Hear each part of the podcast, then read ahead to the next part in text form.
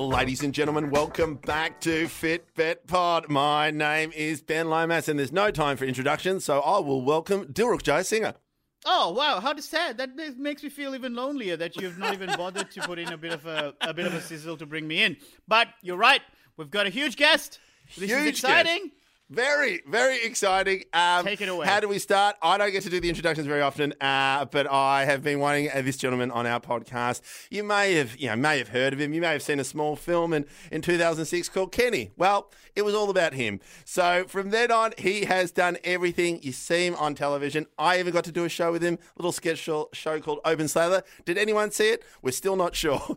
But he has worked on other shows like Little Big Shot. Now he's the judge on Australia's Got Talent. Man, oh man, are we... Oh, hang on, that's another show he's on. Please welcome Shane Jacobson! Hey! Let's answer that question. There's already been a question posed, which is how great interviews start. Did anyone watch Open Slather? So the answer to that is yes, Ben. But it was only two, and two of those people are on this show right now. It was you and me.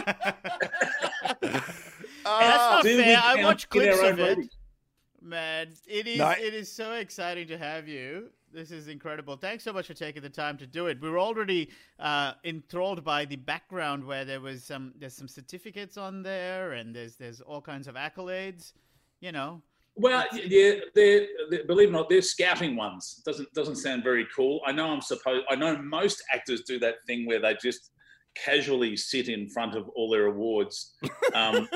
Mine are far less cool, but I'm very proud of. That's my Queen Scout Award and the certificate when I became the Chief Scout of Victoria. So I try not to litter the place with anything. In fact, here we go. I'm aware that we're in an audio medium and therefore visually none of this makes sense, but we're joking about Open Slather, and yet that is a picture behind me from Open Slather, which is when we did the Last Supper, Benno. Yeah, it's a great. I've got that one at home as well. For people who don't, is we were playing. It was the Last Supper, and then we recreated that amazing photo. But what I remember so vividly, which given what I know from Ben during that time, the Last Supper was probably not his Last Supper. I'm pretty sure he went straight back into catering after that. Yeah, and nor mine. My Last Supper is going to be awake. Until then, I will not stop eating. But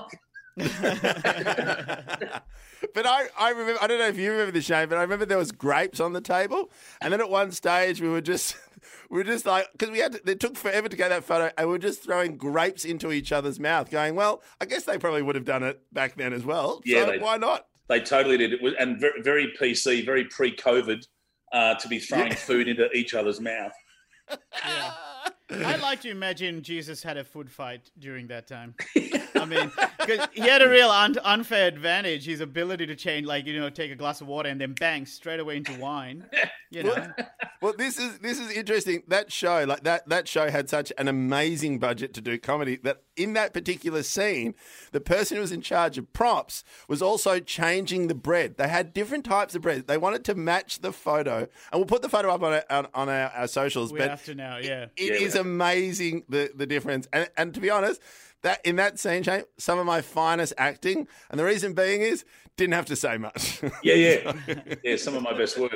No, I agree. I'd like to imagine that Jesus threw grapes and had a food fight, but in order to think that, you first have to imagine there was a Jesus. So there's a lot of imagining required.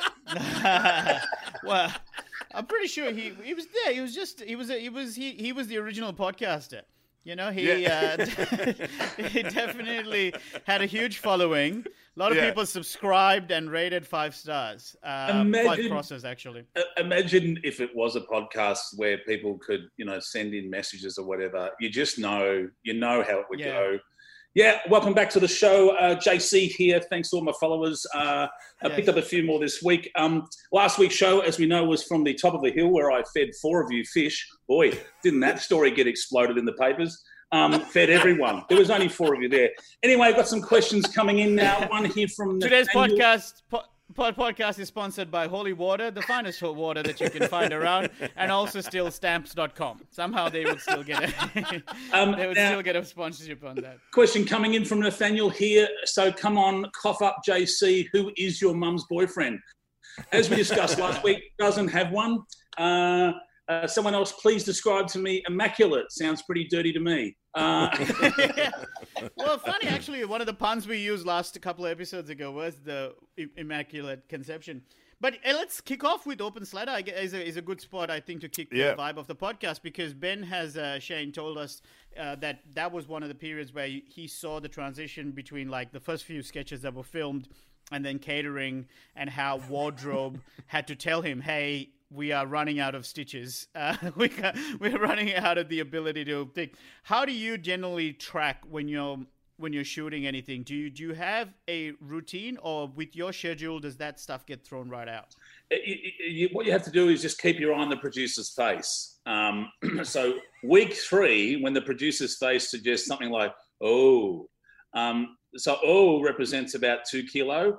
Uh-oh is about 5 kilo, and holy shit is 10 kilos. So look, the truth is, on-set catering, I think, so for those that don't know, but I'm pretty sure most people do know, and if not, they can imagine, you get well fed on the film set. And in fact, I own a film catering company, so you definitely get well fed when it's me that does it. True story. Is that true? That's unreal. I have a company called Film Trucks Australia that does film and television catering. But and my theory always has been, I think, and I joked about this the other day, that my theory is, if I can't get a role in a film, I want to be feeding the bastard that took my role, and he can stay in my green room so that I still get money. But when you work on a film or on an ad, there is catering. You're catered for, and it's great food. It's really good food, and there's plenty of it. And it is a trap for, dare I say it, it's a trap for young players, like all of us. When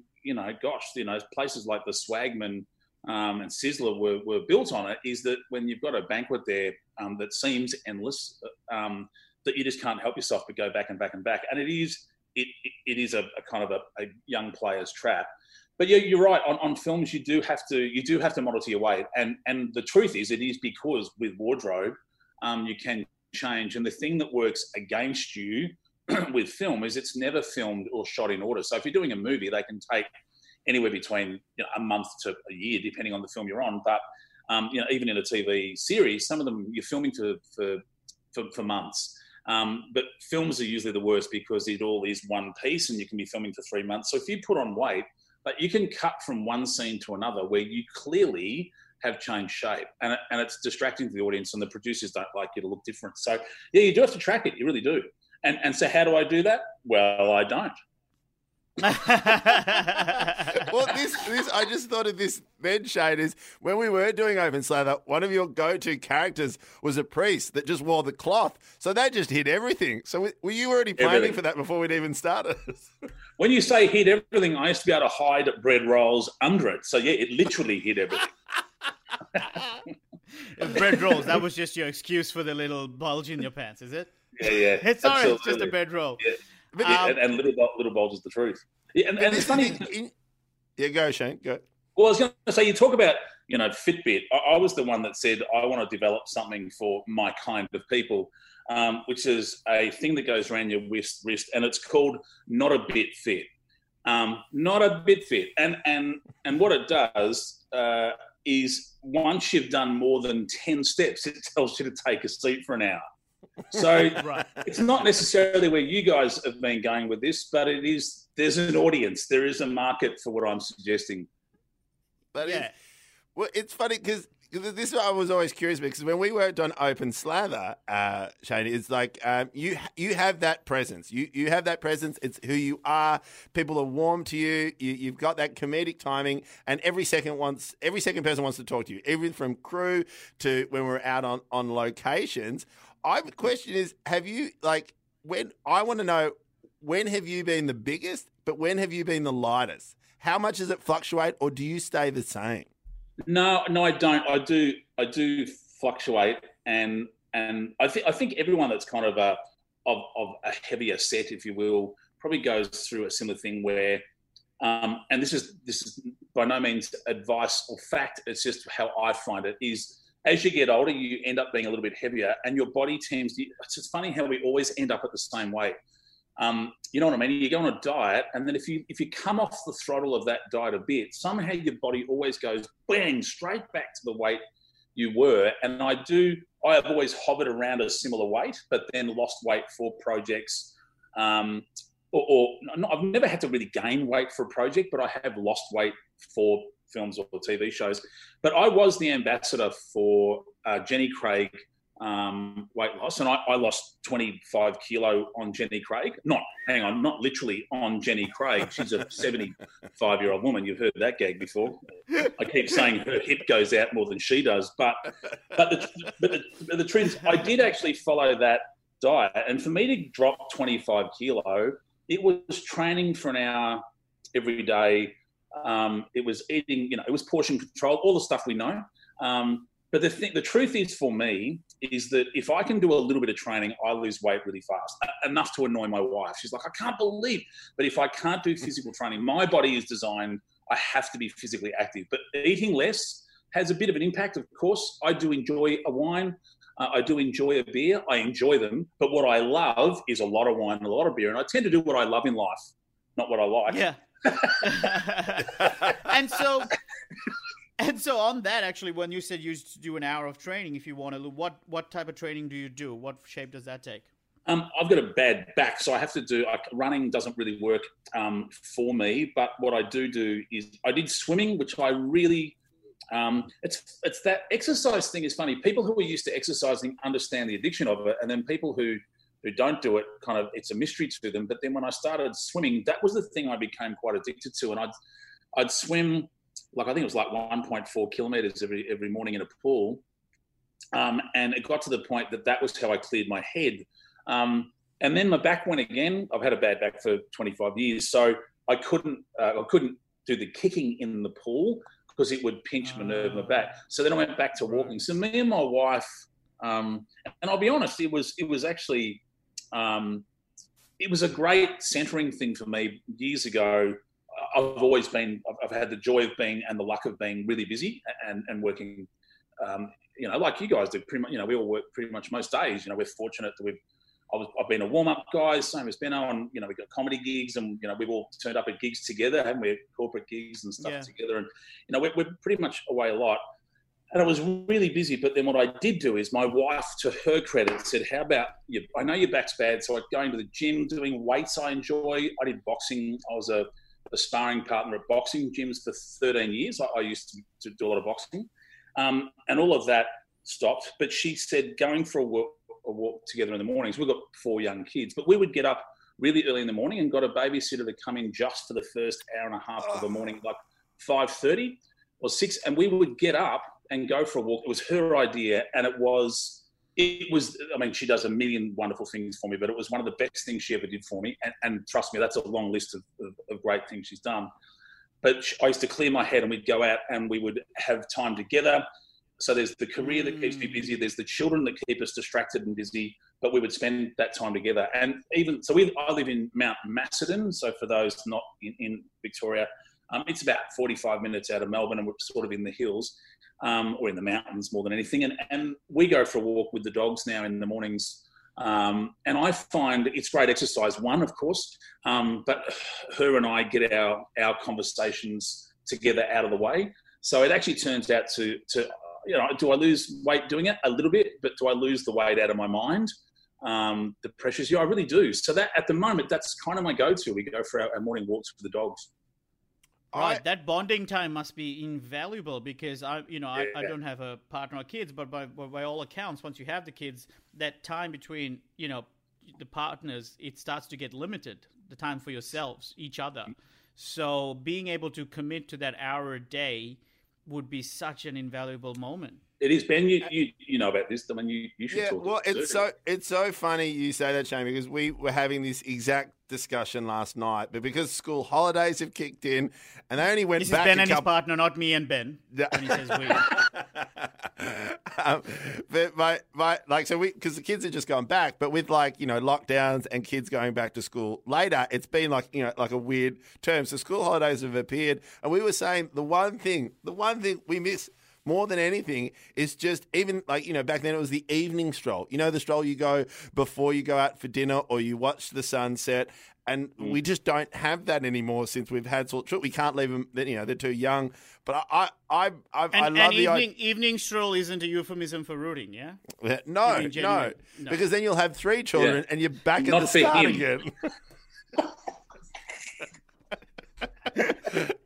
Is that a metaphor? I think I know what he meant it for. But that's the thing again. Like I love the idea of one. You can find a babysitter that's willing to come around at the crack of dawn. That's amazing in itself. Like, please share her number. The other one is like the idea of like, well, I've got two, and that's why I'm always so impressed with you, Shane. Is that, you know, you are such a busy man.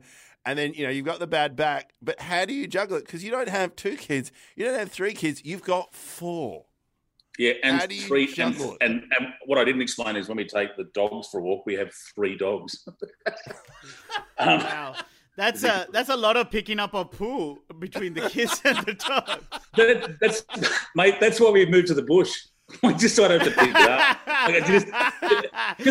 Like, of course, I'd walk out the door with, like, you know, three dogs that, you know, probably weigh on average 25 kilo each. And we walk back with a 75 kilo bag of shit.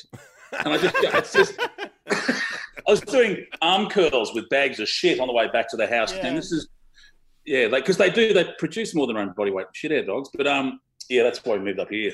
That's why I live on 6 acres. Everyone's like, do you pick up the dog shit? No, we just don't leave the house. Yeah. And how has it been? Because you know, at the moment now, especially the last year, because I had the pleasure of working with you on, Australia's Got Talent, which, might I add for the listeners, if you do have a chance and we do have audience, go see Shane Jacobson on Australia's Got Talent, because of all the shows I've worked on, Shane, you are one of the very few people who can deliver bad news in such a positive manner. I've never seen anything like it. Even if they know they're not going to get through, they walk away feeling great. They're like, I didn't make it through, but Shane just made it sound so positive. It is amazing. So this is my question is, have you always had that positivity? Because you are one of the most positive guys I know. Where's that stem from? Have you always had that? Is that something you sort of mantra yourself? Like, how does that work, Shane? Because we've all been there. Like, we've all been there. Every person I know in entertainment, in comedy, in film, you know, and I've worked in film, television, theatre, corporate, rock and roll. I've worked in all of them, you know what I mean? I did pyro for Bon Jovi. Anyone I've ever spoken to, you know, lead singers of, like, Poison that I've worked with.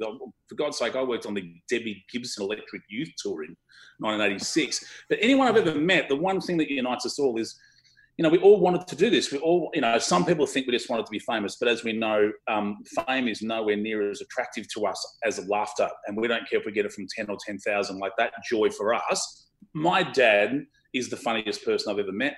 And every room he walked into, he made that room come alive. And when I walked into any room, it didn't matter if it was 100 strangers. I just knew, I invariably knew that at some point I'd hear a whole lot of laughter coming from a corner and people would gravitate there. And I knew when I'd get there, my dad would be there with a beer in his hand telling stories or jokes, and I just adored it.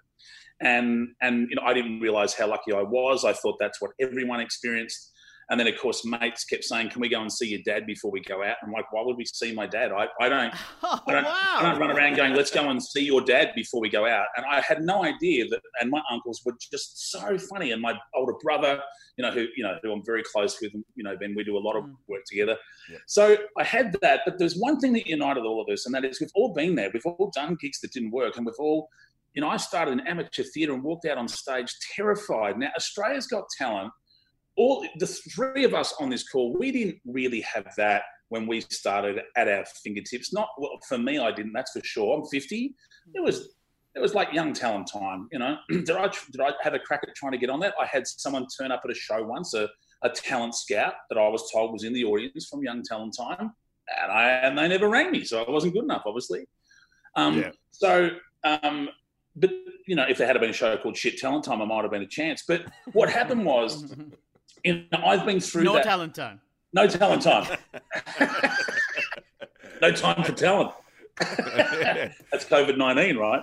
But yeah. So what happened is when they come out on stage, so we didn't have that opportunity, but my point of mentioning that is when they come out, there's like a 10-year-old kid or an 18-year-old girl coming out to try and entertain a packed Palais Theatre. There's a lot of people in that theatre, innit? And like a whole crowd there. And there's 10 cameras pointing at them. It's going to get broadcast to a million people. So they've got cameras, a live audience, 4 judges, and it's going to go to air. I mean, that is so much pressure. The fact that they've probably been waiting for ages as well, potentially. Yeah, of course they have. And their competitors, like, as you know, comedians, you walk out on stage, it is the unwritten rule in comedy. Whoever's coming up next, you pump their tyres up. Even if you know that car has no engine, you pump the tyres up. You just pump. And when they get out there, it's their job to die or survive. Your job's to pump their tyres up so they roll on stage inflated, right? But this explains a lot. The last time I saw Shane, we were doing a gig in Tasmania, I think it was. And the Gold intro Coast. He gave me Gold Coast. In Gold Coast, right? And the intro he gave me went for 5 minutes. Now I understand, because there was no engine in that car, and he needed to pump the shit out of that truck. That's bullshit. That's bullshit, and you know it because you slayed them. He slayed him, right? It's like you had the morning set. He had the 8 a.m. set, right? 1,400 people in a massive ballroom, and they're all sitting there with the mints, the piece of paper, the pen, and the glass of water, right? And you know that room. They were hungover as well, I think, because the big party was the night before, I think. Correct. And I'm like, oh, man. And I'm doing everything I can. You know, it's first on. Like, literally, it's morning, everyone. Here's some comedy. And this guy's rubbing their eyes and people still vomiting into their wrist and stuff, and you slay them, and then he leaves. He's done. He's probably back at the airport going home, and then leaves me with like 12 hours of a corporate day to try and back up. He's slams a really solid 30, and then leaves me for a whole day. But everyone's going, he had a punchline. But going back to what you were saying about the contestants come out and they've got this nervous energy. So you see, there's like almost you want to make them feel like, you know, you've been there. It's a kindred spirit. You're seeing someone. And just to do that, to get there, even if they do slightly okay, are they going to get through? No. Are they going to be as good as the next person before them or after them? No. But they gave it a go. And no one's amazing the first time. And I just, I don't mind saying, you know, quite often I say things like, and I do, if halfway through, if they're not good, I'm already formulating a way for them. Yeah. I hate people leaving any gig with an emotional empty bag, with the emotional bag empty, but something has to go in there to carry forward. And I always say there's no experience like experience, and you just got some great experience. A room like that, the lights, all that pressure. So if they went out there and did half okay, if you reset that, that's probably amazing. If they walk back in a room and try and do comedy for a room of 100 without cameras and without producers and with only 2 guys before them and a couple of people after them, they might go, oh, this pressure I can handle, because it's nowhere near the pressure cooker of TV. So I reckon what a great conveyor belt to send them down. And they may not think they've won, but they don't realise they walk away with a bag of new tricks, like just confidence. And we know that takes forever. And this is what I really liked is when we were working on the show, and it made me think in the future, is it's great sometimes to have even if it's 2 MCs or a warm-up guy and a judge, because there was one woman in particular who brought her dog out, and before her act, there was a bit of a break, so I was just getting the crowd revved up. It's crazy, playing games, making people sing, and they were pumped. They were like, are we ready for this next act? And then this woman comes out with a dog. The dog trick itself is no good, but what made it even worse is the trick just didn't work. So we're just staring at a woman with a dog. With a dog. And that's all we were looking at. And then it just brought the mood down. And then Shane comes in and goes, you know what? I love how much you love that dog. And by the end, we all felt the love between a woman and a dog. It was amazing. I was like, how, like, even the combination of like the roller coaster of that, I was just like, God, man, I'm even exhausted. And this is act 2 of about 50 on the day. I don't think people believe how many acts we see. I saw, well, me and the other three judges, we saw, and just so you know, these are already paired back from people who send their tapes in. We saw 180 acts. Yeah. And then, in a day? No, over days. We would see, what would we see a day, Bennett? 30? 20? 30? Yeah, I reckon 30. Wow. It depended on the setup. It's like if there was one with a big setup, then, you know, there'd be a bit of time to kill. And then I would... Like magicians and stuff like that. Yeah, yeah. Well, illusionists. Yeah, yeah, illusionists, yeah. This brings me to a question I've had on my list to ask you, because the perception I have of you, Shane, is... work hard worker. You're always out and about, no matter what shape or form it takes. Now, even now, I found out you have a television catering company. Like, it's incredible. So something I'm almost fascinated by is energy conservation and usage. Like, so where do you reckon you find the energy to do shows like Australia's Got Talent, maintain? Because once the camera comes on, the people watching at home don't give a shit whether you've had a long day or it's the first act. You have to look that energetic, that enthusiastic consistently throughout the production. And that is, I think, the skill in any kind of presenter. But so for you personally, where do you reckon those things come from? Do you have a routine down, Pat, if you know you've got a filming day ahead? I think it's road miles. One thing, you are right. The thing that I inherently know is when you're doing a TV show, and a show that really pushes that to the limit is when I hosted Little Big Shots. I'm the only person on the couch with a kid. There's not three other grown-ups, and there's not, like on Little Big Shots, you don't go, away you go. And you can't go, tell us your favourite story, and they talk for 3 minutes. You know, when you're interviewing grown-ups or talking to grown-ups, they'll fill an air with 1 or 2 minutes of a good story, and you just got to sit there and, as you know, you just come up with your next question and hopefully they run with that and you get another 2 minutes. And the thing that is hard is every single millisecond that you're sitting on that couch or behind that desk, anything you say or do could end up on television.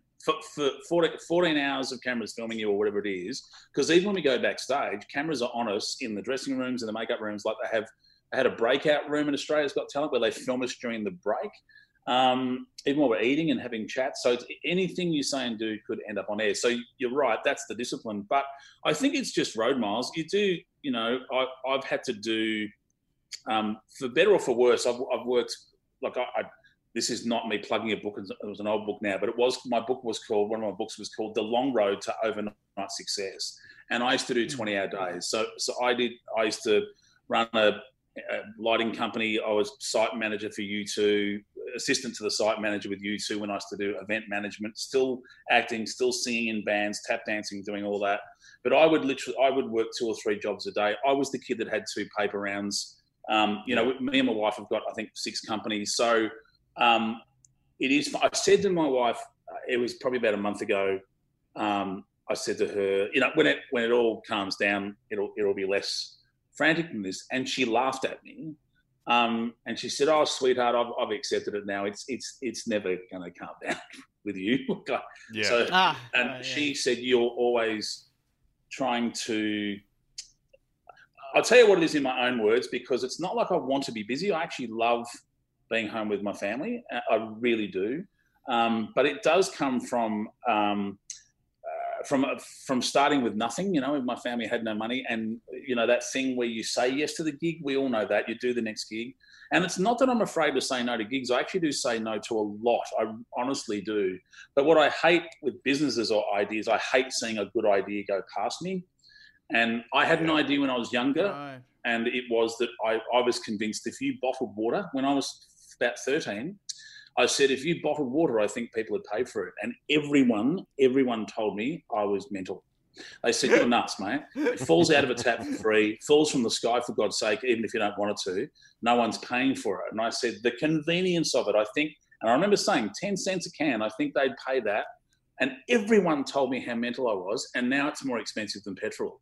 And I wouldn't have to work this hard if I'd have gone with that one good idea. And so now I just don't let them go past me. And one day, you know, one of them will, you know, do incredibly well, and, you know, I've got a few things I'm working on. If they go well, I'm you know, I might be able to come off the accelerator a lot, and I will. But I do love creating. We all do. Entertainment people, we love creating, whether it's a new story, a new film, and I do a lot of producing. I've got like, I don't know, 6 projects I'm producing at the moment. And I do love that too. I don't always have to be in front of the camera. I love it. It's my fuel. Yeah. And so that's such an inherent kind of energy then in that case, though, going back to the original idea. So like I was even trying to get down to specifics about, is it coffee? Is it meditation? Is it speed? Is it sleep? What's the hack? What's the formula? I don't have one. I think it's just natural. I think it's my personality type. I think which other people would probably find really annoying, and maybe some do. But I don't have dark times. I don't. When the cameras turn off, I'm not the guy going just not now.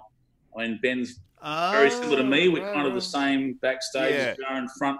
There's a I mean, when the cameras turn, I'd like to think I'm not that different. I'm told, and it's hard for me to.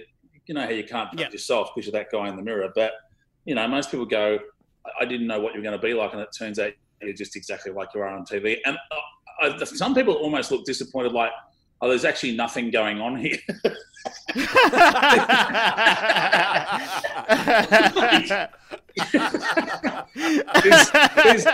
there's zero effort here. This guy is just... It's just walking past lenses that capture him. Yeah. But in saying that, I think that is something that is you are exactly as you are when the cameras have stopped until the cameras kicked on. Because when we worked on Open Slather, some of my favourite moments was just us laughing in a church together, going, "Look at us! We're dressed up as priests. You know, Stephen Curry's wedding himself. We're all just laughing, and then you forget that they've hit record, and then we haven't even noticed, and then the conversation just." Continues. And I think that's something inherent. That's just the way you are. But what I love is you then sort of infiltrate that into other parts of your life, because your family is such a big part that if you're there in front of a camera, you're also just as loving and giving to your family. And I think that's for someone who's so busy, you also value that, I think, really well. I mean, that's what I've noticed over the, knowing you for the last 5 years in particular, that your focus on family is huge, and you even though time's limited, when you do, you are quite present with your family.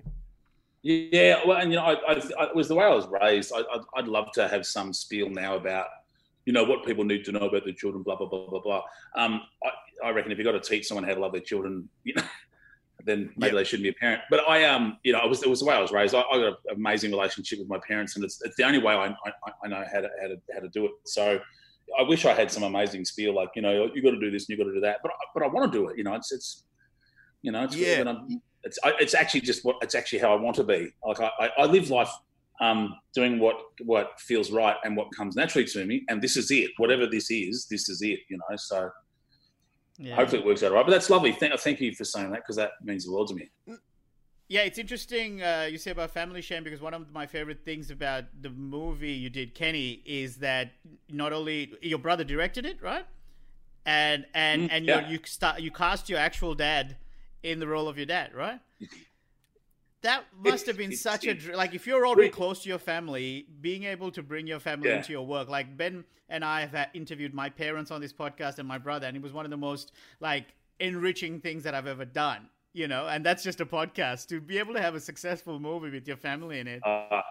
Look, my dad, so my dad doesn't class himself or categorize himself as an actor. And yet he was, after Kenny, he was up against Jeffrey Rush for best supporting role. And we're just going, Dad, look at you up there. Yeah. And my dad had played I honestly, I've said it before, I'll say it again. My dad's one of the funniest men I know. Like, he literally does have. We've heard the expression a million times. Well, he's got a line for everything and a gag for everything. He does. Yeah. Right. It's not an expression. It's not a clap. He does. And there's still expressions now, because they are just so good at kind of laconic Australian expressions, and not just dog.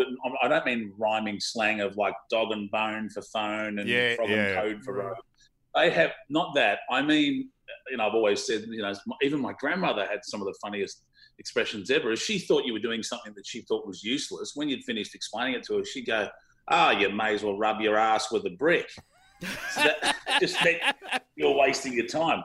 They just had like the maddest expressions. And to this very day, I still hear some from my dad that I've just never heard. Me and my brother constantly look at each other and go, you heard that one? I went, never heard it, you know.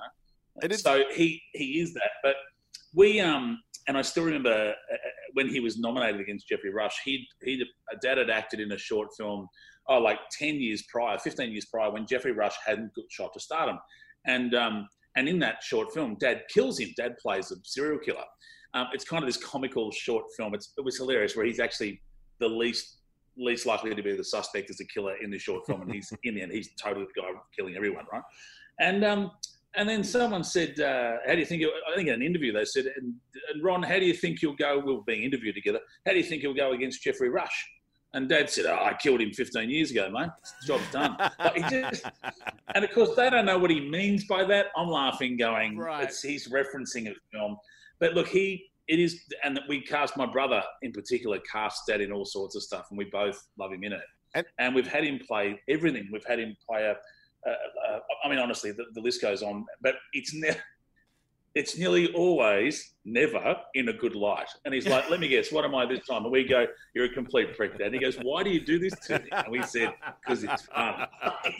It's just never in a good light. Yeah, well, I think some of my favourite scenes in Kenny is the beautiful where it's you, it's pointing camera, you're going down the camera, and then it just pans out and your dad's in the background with one facial expression. That's it. And it just steals the scene in a second. You're like, how does he do it? How does he do it? It's what he does, and he does it very well. Yeah, we peppered our family through that film because we're cheap producers and we don't want to pay any bastards. you provide the own catering. It's your own company. It's just exactly. One of your mates cooking in the background, cooking a barbecue. There's a bit of a theme here, isn't there? Yeah. I've always been curious. I've always wanted to ask you this, Shane. The company, the toilet company, like, you know, because you had to use all those portables. Was that toilet company a friend of yours? Is that how? Like, how did you get? Like, or did you just approach a? They are now. They are now.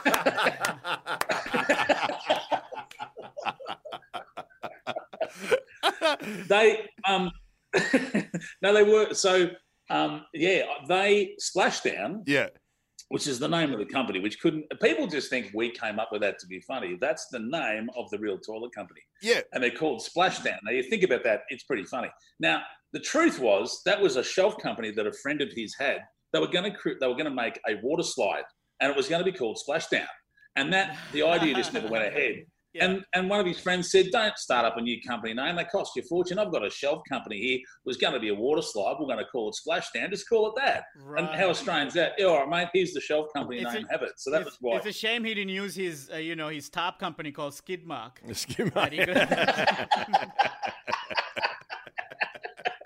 Back-end chockers. Like some suspension company that does hot rods. So look, I used to use Splashdown when I did event management. Again, like all of us, I've always been on stage. Another life. Because the one thing that, sorry Ben, the one thing that I had to let slide because you want to roll, but it spun me out was you saying you did pyrotechnics for Bon Jovi, and we just nodded like that is a normal sentence. Went, oh sure, yeah. Who hasn't? You're halfway there. You might as well go, live on a prayer with a fucking firecracker. Yeah. No, the best one was give it a shot, boom, right there, boom. And you can't fuck up that timing because it just puts off everyone. When I did AC/DC, every time I hear the songs, I still know the cues, like I know it in accordance to the pyro. For those about to rock, boom, we salute you. For those about to rock, I think it's 11 of them. God. Boom! So great. But were you like? How long did you do the pyro? Because I've worked on shows, and you want to keep the pyro guy close because he always strikes me as a guy who's just on edge, just on edge. They're always just a little bit. The guy. They've all got three fingers missing. I did pyro for 13 years, I did Guns N' Roses, Bon Jovi, AC/DC, Sky Show, everything, indoor, outdoor. Yeah, I did it for, I started at 16, the Royal Melbourne Show, I used to fire that every year. Yeah, I did it. But I was going to say, like, I always did comedy and acting and stand-up and warm-up and all that stuff.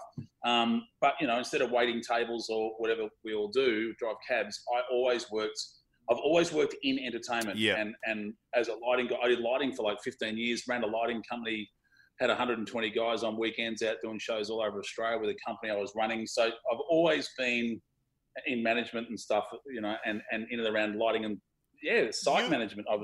You'd be a crew member's dream talent because you literally have an appreciation for almost every facet of what they do. And you've been there. Well, it comes up a lot with crew. Look, a lot of the crew, I've had really funny situations. Like, I've been on films where the HMI, like one of the big lights wouldn't work. And I said to a young bloke, you might want to check the door switch in those Arri lights. They're a bit sticky. And he looked at me like, what would you know? And then a guy, who was Fraser, who was the main lighting guy, walked past and said, I'd listen to him if I was you. And then kids like White, and he said, oh, forget it. So Les Fraser, who was the gaffer, opened the door, gave the safety switch a couple of pushes in and out, shut the door, and they struck it, and it works. And this young kid's like, how would he know that? And he's like, mate, he used to hire me in my gear.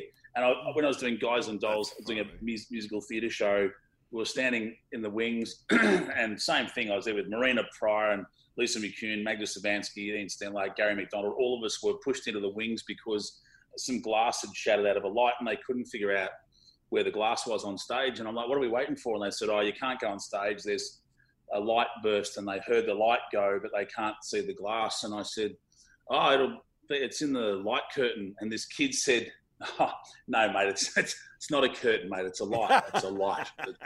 And I said, no, I'm saying it's the DHL light curtain. One of the ACL bubbles went. I heard a pop and wondered what it was. And the glass won't be on stage. It was in blue when it went.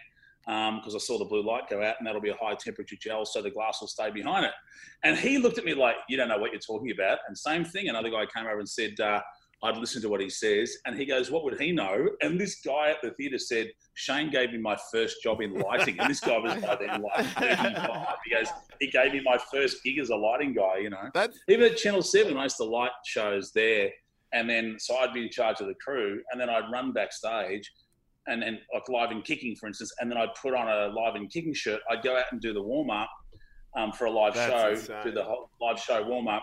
And then the crowd would leave. I'd go back, put on a denim shirt, come back out and bump out the light show, you know. And you got paid twice for the day. Seriously, how many hours of sleep were you getting? 4 hours a day? If that. Yeah, I used to get 4. Yeah, and then my mum, I can't remember how old I was. My mum burst into tears one day.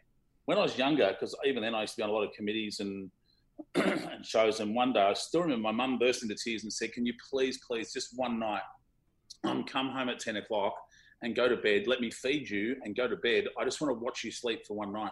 So out of respect for my mum, I came home one day, ate and went to bed so she could literally walk in the room and see me sleep for a night. But it was terrible. I used to do, because I was singing in bands too as well. I had a band, so... And I'd set up the lighting, sing, do the gig, and then the crowd would leave, and then I'd pack all the lights up, put them in a truck and take the truck back to the factory, you know. So it was... And the listeners don't know, like, Shane actually set up our microphones and the Zoom meeting and the video for this today. I've never looked this good. The lighting is absolutely fabulous in here. He did my makeup as well. Like, it's amazing. Yeah. But it's and we even wrote the theme song for the show. He's got the guitar. Yeah, we wrote the theme song. Oh, this is like David Brent. Bring the guitar. Relax, I haven't written the theme song. There's a couple of things we're coming to the tail end, Ben. But there's two things I want to make sure we cover. One is you know, the mental health and the work you do around that. But I think most importantly, I wanted to ask you, what the fuck was that video that Chrissy, Sam and Brownie posted of you in your younger days? Amazing. I sent it to Ben. I'm like, the timing, because we knew you were coming on this episode. Okay. And I was like, I can't wait to ask him about that. So they keep saying I won. I didn't win. I was the last one left. Yeah. What's the show? Everyone else, for people who don't know. It was a total Bradbury, because what happened was there was like 10 guys. It was one of 10 guys, of which, you know, all 9 of them were better looking than me. Like one of them was like basically like a supermodel, right? And I'm just like, so why was I there? I was working at a theatre restaurant at the time. I'd just come back from overseas. I'd been living in Sweden for a year, doing stuff over there, and then came back to Australia. Probably lighting Roxette or something. Yeah. I was doing pyro over there. For Ace of Base. Ace of Base. Waterloo, bang, bang, bang, bang, bang. What was the show? Sorry, I think I missed that bit. What was the show that we saw footage of? It was called Man O' Man. Amazing. And I came back to Australia, and like you come back going, I've got now a whole lot of debt and no job, and so I worked at a theatre restaurant, rang a few mates. I came back in Australia. And then worked at a theatre restaurant, Channel 7, and I was acting in film clips and doing all this kind of stuff. And then Channel 7 rang theatre restaurants. This was when theatre restaurants were big. It was Nero's Fiddle, Dracula's. I was at French Knickers Theatre Restaurant. They were just everywhere. Witches and Britches still exists. Witches and Britches. Not anymore. I think Witches and Britches, that one's gone. Oh, no, Dracula's is gone. Yeah. Yeah. I think a lot of them are gone. Like, by comparison, Tricky Dickies, they were everywhere, right? Tony Martin loves the Titanic one. He can't get enough of the Titanic. That's right. I have a love for that will never die. Yeah. Because it's in Williamstown. When you're in there, the ship is it's so mechanically tacky, it's beautiful. Yeah. It's on a scissor lift, right? And so what happens is when the ship is supposed to be going down, they had 2 choices. They either have the entire restaurant sink into the ground. That's one way of doing it. That sounds a little expensive. Actually, it sounds fucking unbelievably expensive. Or you just get a scissor lift off some old work site outside and have the city go up. It's so good. It's a stroke of genius. It is genius. And every time, because I used to live in Newport, you asked my wife, I thought it was as wonderful. It's like Uluru. Every time you see it, you go, isn't that amazing? Isn't that wonderful? Isn't that incredible? What a feat. What a feat of nature. So Uluru and the Titanic Team Restaurant. Yeah. And the Eiffel Tower. Australia's fun. And also with your background, you'd be like, oh, you know how it works. You know all the decisions that were made, everything to get up to it, and someone's done it in the cheapest way possible, which is perfect television. And I'm from the western suburbs. Anything done, half price, quarter effort, I'm fucking mad for it. But anyway, so Man Oh Man, Channel 7 used to ring, or television networks would ring theatre restaurants going, who have you got to want to come in so that you got a bit of whatever? And at the theatre restaurant, I was on stage, I was the doorman, I did security, I was lighting, I was sound, I was the follow spot operator, and I was the stage manager. Am I making that up? No. Brilliant. It was I was literally like Wizard of Oz, like pulling levers and I'm the Great Oz and pulling levers. Anyway, it was a pilot episode, so I went on it, and it wasn't even necessarily going to go to air. And then all these guys before me just kind of did really – it's the same as if you can hold your piss and you're not a prick, you don't have to be beautiful, as you know. But when you went to a pub, if you just were still standing at the end of the night and you weren't rude and you weren't arrogant, you were dressed okay and you just kept your manners about you, you probably did better than all the guys who just eventually unveiled what a pig they are, Yeah. Or what a goose they are. And that's what happened. They all did something really silly at some point or got a little bit carried away with themselves. And women would go, no. And they get pushed in the pool. And I swear at the end that studio filled with women pushed 2 more guys in like, they've lost me there. And then they all looked around. There was just me left. And like, oh, shit. We've gone with old mate with the mullet. It was. And so it went to air. So they had to fly me to Vanuatu. And everyone's like, so did you take one of the girls? And I'm like, no, I took one of my best mates, Worm. That's so good. It's so of good. Course his name is Worm. I know. And then when I was watching it, Shane, it was like, for people who don't, Man O' Man was a dating show and it went crazy. But also they built a swimming pool in the studio just for that one scene at the start where the woman could just push the bloke into the pool. For one segment of the show, they built a pool. And I just love it because now you're part of folklore history that you never went into that pool. I love it. Well, I did. Oh! I did because, and I'm sorry for the noise in the background, my printer – which has been offline all morning. I tried to print stuff at like 8 o'clock this morning and it did nothing. So it's as slow as most of the audiences I try and perform to, where I'm sure they laugh at home. They just forgot to do it in the room when I was there. Getting heckled by Canon. By cartridges. It just printed. I pressed print easy 4 hours ago. And it's like, ah, okay, you want that printed. Yeah, no worries. You know, like an agent. I didn't know you wanted gigs. But that pool, I did get pushed into it because the other contenders pushed me at the end like a bit of, you know, university rabble. And then, but the worst part was, so I never thought I'd get away with being the last one left. And then, but in the contract, it then said, if it goes well enough, they air that, and then you have to get the prize, which they gave me. And then I went on a trip to Vanuatu, and I'm the only person to have been downgraded from business to economy. I didn't know you could get downgraded. And then, in the contract, if they did a champions episode, you had to appear. And so it went rated so well, they went, we're going to do a champions episode. All the winners from every episode go up against each other. And I just knew, I'm never winning that. Yeah. Like the man that 120 women or something have picked as the best man out of 10 men 10 times or 9 times or whatever it was. And then I'm up against them. And I went out there. I think I got pushed in. I think I got pushed in before the show started. You pushed yourself in. Yeah. You're getting out early. I'm getting out early.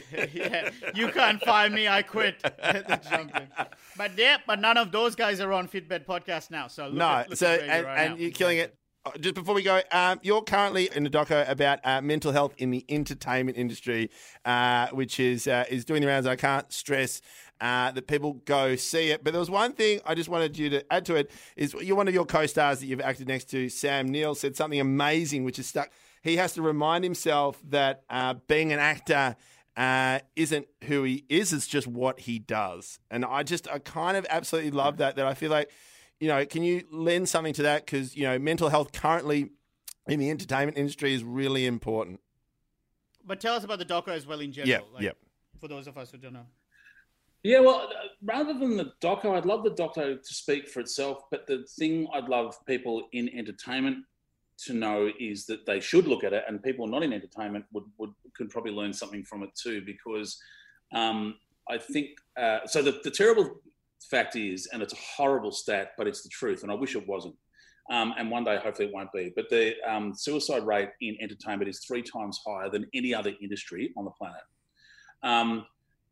The only sort of good news amongst that is actors and actresses and entertainers and comedians and people are, for the most part, a lot of them are so eloquent at explaining it. And because we're used to putting ourselves out there, and risking going on stage and, you know, having a bad night or doing a performance that's going to get reviewed badly, getting smashed on social media, we're kind of okay with opening up, knowing it's not necessarily going to be the greatest thing we do. We go on stage, you may not get applause, you may get booed off. So I think the panel damage that we have sustained over a career has kind of taught us to be a little bit tougher. And I do think we are a bit better at coming forward and going, I've been struggling. It's okay, everyone. I just want you to know. What I hate about it is the stat is that those who get to a point that they feel they can't go any further and that reaching out isn't going to be enough to help them take their lives. And I've had to bury quite a few mates, more than I care to admit.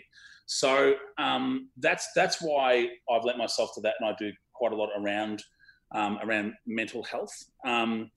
But it is true. It is just what we do. And there's nothing more clear than that. You know, another incredibly rich man the other day, some inconceivably wealthy guy, COVID-19 has him locked in his house over in London. And there was a story about this guy who was quite well known in the world for his finances, just hasn't had a lot of people coming round. He doesn't have a wife or children, and he's taken his life. And everyone goes, but he had all the money. Yeah. And the same with actors, but you're famous. And as we know, famous and money is not blood and it ain't a bone. So it's not within you. It's all just kind of attached to the outside of you, and you know, the money's in the bank and it's the car you drive, but as you know, it's not. You go to bed with yourself, and when you go to bed on your own, you're stuck with your mind. And even if you've got a partner, if you're not connecting, it's still your own mind you're talking to. And our own mind is a terrible person to talk to. That's why, I mean, think about what our brain does to us. We have nightmares where your brain gives you the worst case scenario of anything you've ever imagined. That's what happens when you're left on your own with your mind. And so But what I do love about entertainers is we are willing, for the most part, to be really honest about it. If we to go, you know what, I do struggle, and so that documentary and many others like it do look at entertainers, because people do tend to look to entertainers, and now's a really interesting time. And you know, Eddie Perfect said it amazing in a text that he sent. Feel free to look that up, but. Entertainers are who the world looks to when they go, this is going bad. It's funny, I'm doing, and I'm more than happy to do it and feel privileged and honoured that I get asked. But at the moment, I'm being bombarded with hundreds and hundreds and hundreds of requests to send videos to people who've lost work or lost income or who are struggling. But in fact, isn't it interesting? We're the ones, I mean, I'm an out-of-work actor. I used to get paid to entertain people. It was fun while it lasted, you know.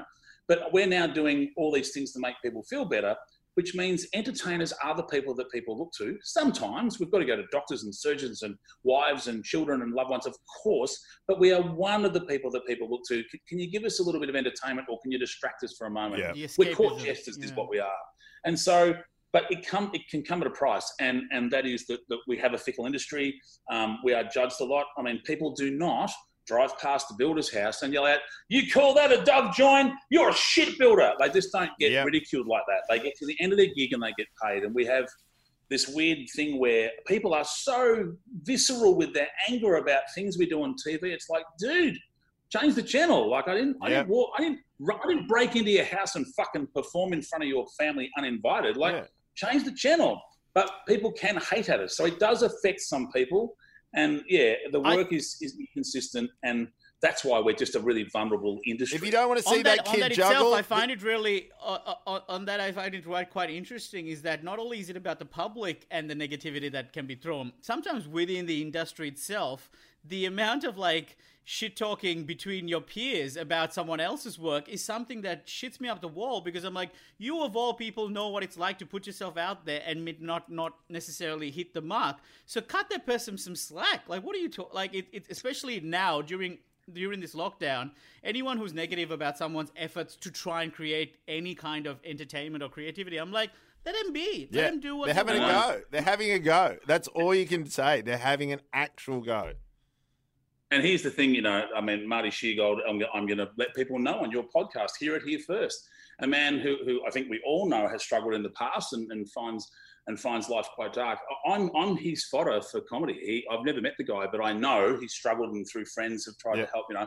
But there's a man there who spends his time, I'm his fodder for jokes, saying, you know, I make shit films, and he spends his time slagging off at me, and I go, of all the people. But you're right, it's obviously his coping mechanism. So I'm actually, and I think, well, if I can help him through a dark time by giving him some material, I'd like to think I'm there for it. What a great flip to it. What a great flip to it. And it's also... But you are right, we're sometimes terrible to each other. But look, you know, to make sure I don't get off track, that documentary, and I obviously have a passion, because we all do, because I've had to bury friends from the industry, and that's not to say that they don't. The other industries and families don't have to bury loved ones as well. But mental health in particular, and I've had some of it close to me. We all have, and so particularly now that with COVID, in particular entertainment, it was 3 times worse before COVID. The death rate in entertainment was 3 times worse when there was work, and as we know, unemployment can create quite a dark hole for people to disappear to. So, you know, I say to everyone, it's been said 1,000,000 times, and it has to be said 1,000,000 times more, and after that, it needs to continue to be said. Which is, you know, all the Are You OK stuff. Just be there for people. Look for, and everyone. It sounds so. It all sounds so cliche, but I've learned about cliches. Cliche means it has been proven to be successful and right every single time it's happened throughout history. That's what cliche means. And everyone goes, it's so cliche that, you know, just check on someone. Check on someone. Yeah. Because I guarantee you the one thing that is a constant through all of my friends who've taken their lives is every one of us around them went, man, if only I had known. Yeah. Everyone says it. It is the common chorus. Yep. If I'd have known, I would have rung if he or she just reached out. And I hate that chorus because it's been sung around me so many times. And I, you know, I'm going to do everything I can to just make sure people are okay. And I rang a mate the other day, and he didn't sound like him. Yeah, it was his voice. It was his name. It was his mobile number. You know, I've got a notebook here of people I'm speaking to, and I write their name on there, and I just give it 2 days, and I just ring them again. Yep. Oh man, sorry, I had to kind of race off the other day. This is what I do. I had to kind of race off the other day. Sorry, mate, I was in a bit of a rush. And they're going, no, mate, it didn't seem like you rushed. Oh man, it did in my mind. Sorry, I just kind of felt like I cut you short there. Yeah. I make up some bullshit excuse to end up back in their ears. So if that works for you, give it a crack. Or the one I've done, Shane, which I've got a couple of mates who are really struggling, but then also give them a reason to call you back. Like I've got a friend who's really struggling. He's just moved to the coast. I said, I've got to go, but what I would love is a photo of where you're going to swim today. If you could just send me that photo, it's great. And then before you know it, you know, he told me later he took like 8 shots to get the perfect shot, but it just in that moment, he was so excited to send me that picture. So it's just like, even if that connectivity is not there because you're not talking, the fact that they know you're thinking about them and they're thinking about you, it just, especially in times like these, so many people are losing their job. And if, again, people in industry, especially the entertainment industry, you know, we were talking about it. You've got a grip who has been working nonstop for 5 years and everything stopped. And he's got a mortgage, he's got a wife, he's got kids. And it's sometimes when, if you don't know what people's employment is, just be careful. Ask them how they're going rather than, oh, you've lost all your work.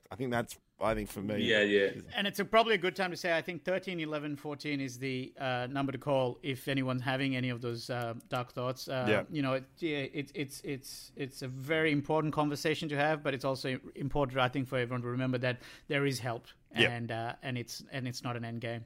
Wow, and we should offer them support by also letting them know that we won't say we're all in this together. We won't say crazy times, unprecedented, because I can't hear these sentences anymore. Yeah. Well, I can't stop. For me, the word roller coaster is the one I have. It's the best description of what I'm going through, but I need a new fucking word. Can I get something else instead of roller coaster? But it's the up and down is what it is. Like Ben and I talked about this just before we hit record and you joined us, Shane, which is that I was fucking flying on Saturday and I am flat as fuck. Like this morning when I saw our new rates in Victoria, not knowing if I'm going to go see my parents again, like all that shit. It's such an up and down. Yeah, it is. Well, well, let's go with a new one. Let's say that life at the moment is for entertainers is like being like a paper aeroplane in a hurricane. Yes. Okay. We don't know where we're going. We're not in control of the breeze. We don't know where the fuck we're going, whether we'll land or crumble. We have no idea. But we're up and about at the moment. It's like Ben and my scales. It goes up and down quite a bit. When I stand on the scales at the moment, I get a fucking breeze off the needle. And it's away. Digital. That is a great place to live. Mate, Shane, thank you so much, man. Yeah, thanks, Shane. Honestly, thanks so much for being so open and sharing and being such a delight. It's invaluable to have these kind of chats and also, for people where they, you know. And also for me, Shane, just personally, thanks for you being one of my biggest supporters in the entertainment industry. And again, you know, with you in my corner, it's always given me the confidence to do all the gigs I wanted to do. And I just wanted to say that on record because you're an absolute, you look out for people younger coming up through the industry And I've always taken leave out of your book because, you know, it doesn't matter if someone's putting on the microphones or it's the gaffer or it's the lighting guy. You treat them with the same amount of respect as you would treat the host. And that's something I have always lived by. And I think it's such a great way to go through the industry. So I just wanted to say thanks. No, well, my absolute pleasure. You were, I mean, but by the same token, like that's how everyone's supposed to treat everyone. Exactly. My brother is a great, and we can end on this, but my brother's a great, not that I want to go anywhere, I love talking to you guys, but my brother's a great leveler and my family hand out compliments quite openly to everyone, but with each other, we snap it to attention pretty quick. When anyone ever says to my brother, I worked with your brother, so my brother's Clayton, they go, Clay, I worked with your brother, Shane. He was such a nice guy, and he always says, and so he fucking should be. He never goes, I'll tell him that. Yeah. And he always says to me that he says to them, so he should be. What? He's an actor, so he doesn't have to be fucking nice to you? Yeah. You're damn right he's nice, and he should be. And he shouldn't get any more credit for it. If he's less than that, he deserves to have someone pull him up or have a go at him. But I'm not gonna sit here and let you praise him because he's famous and he was nice to you. That's the way it's supposed to be. My brother will not collect the compliment and bring it back to me. He won't mail me the compliment. He just says, someone else tried to make out you were nice and that's a great thing. Who cares? Clap it out, people. Clap it out. Oh, man. I mean, we usually do this. This is the part to plug stuff, but I think anyone who listens to our podcast probably already know where they can find you, Shane. But just in case they don't, what's your Instagram and stuff? Oh, what am I? I think I'm the Shane Jacobson. Oh, you know what? They see enough of me. They should just follow you guys. Awesome. They should look for me nowhere. Well, our listeners, you know, patreon.com/FitBetPod. That's probably the best you can do for us. Chuck us a bit of love on there, but also... Ben, anything else? Again, some of you are already doing it. iTunes reviews are great; they always help. And share the pod. I think I'm already calling it. This is a great one to share already. Shane has just hit every mark of what our podcast is about. So if this is the first one, in case we have any new listeners from Shane, check me out on Amazon Prime. I've got some stand up on there. Please give that some love. Totally. I just realised, that we'll probably get some new listeners. And also, if someone's listening to this who hasn't seen Kenny, well, Matt, you've got a great night ahead. Yeah, the one person who hasn't seen it. So, Shane, thanks. And if people in pubs around Australia can do me one favour, just to help me out, is that the amount of this is one thing. If I could just, and it's fine, just to help me out just a little bit, is when I walk into a pub, which I do quite frequently in sort of small country towns. I love a small country town pub. When I walk in and they go, Kenny, which I expect, that's fine. If they can just try and only do this to me if the person they're about to show me does actually look like me. It's a little bit the same. A little bit the same as, you know how no Elvis impersonator ever actually looks like Elvis, but they all look like each other. Right. So what they do is they go, "Kenny, mate, your doppelganger's here, mate. You've got a dead ringer here," and they go, "Dongo, come out here, bloody Kenny's here." And around the corner just comes some massive fat guy with a beard.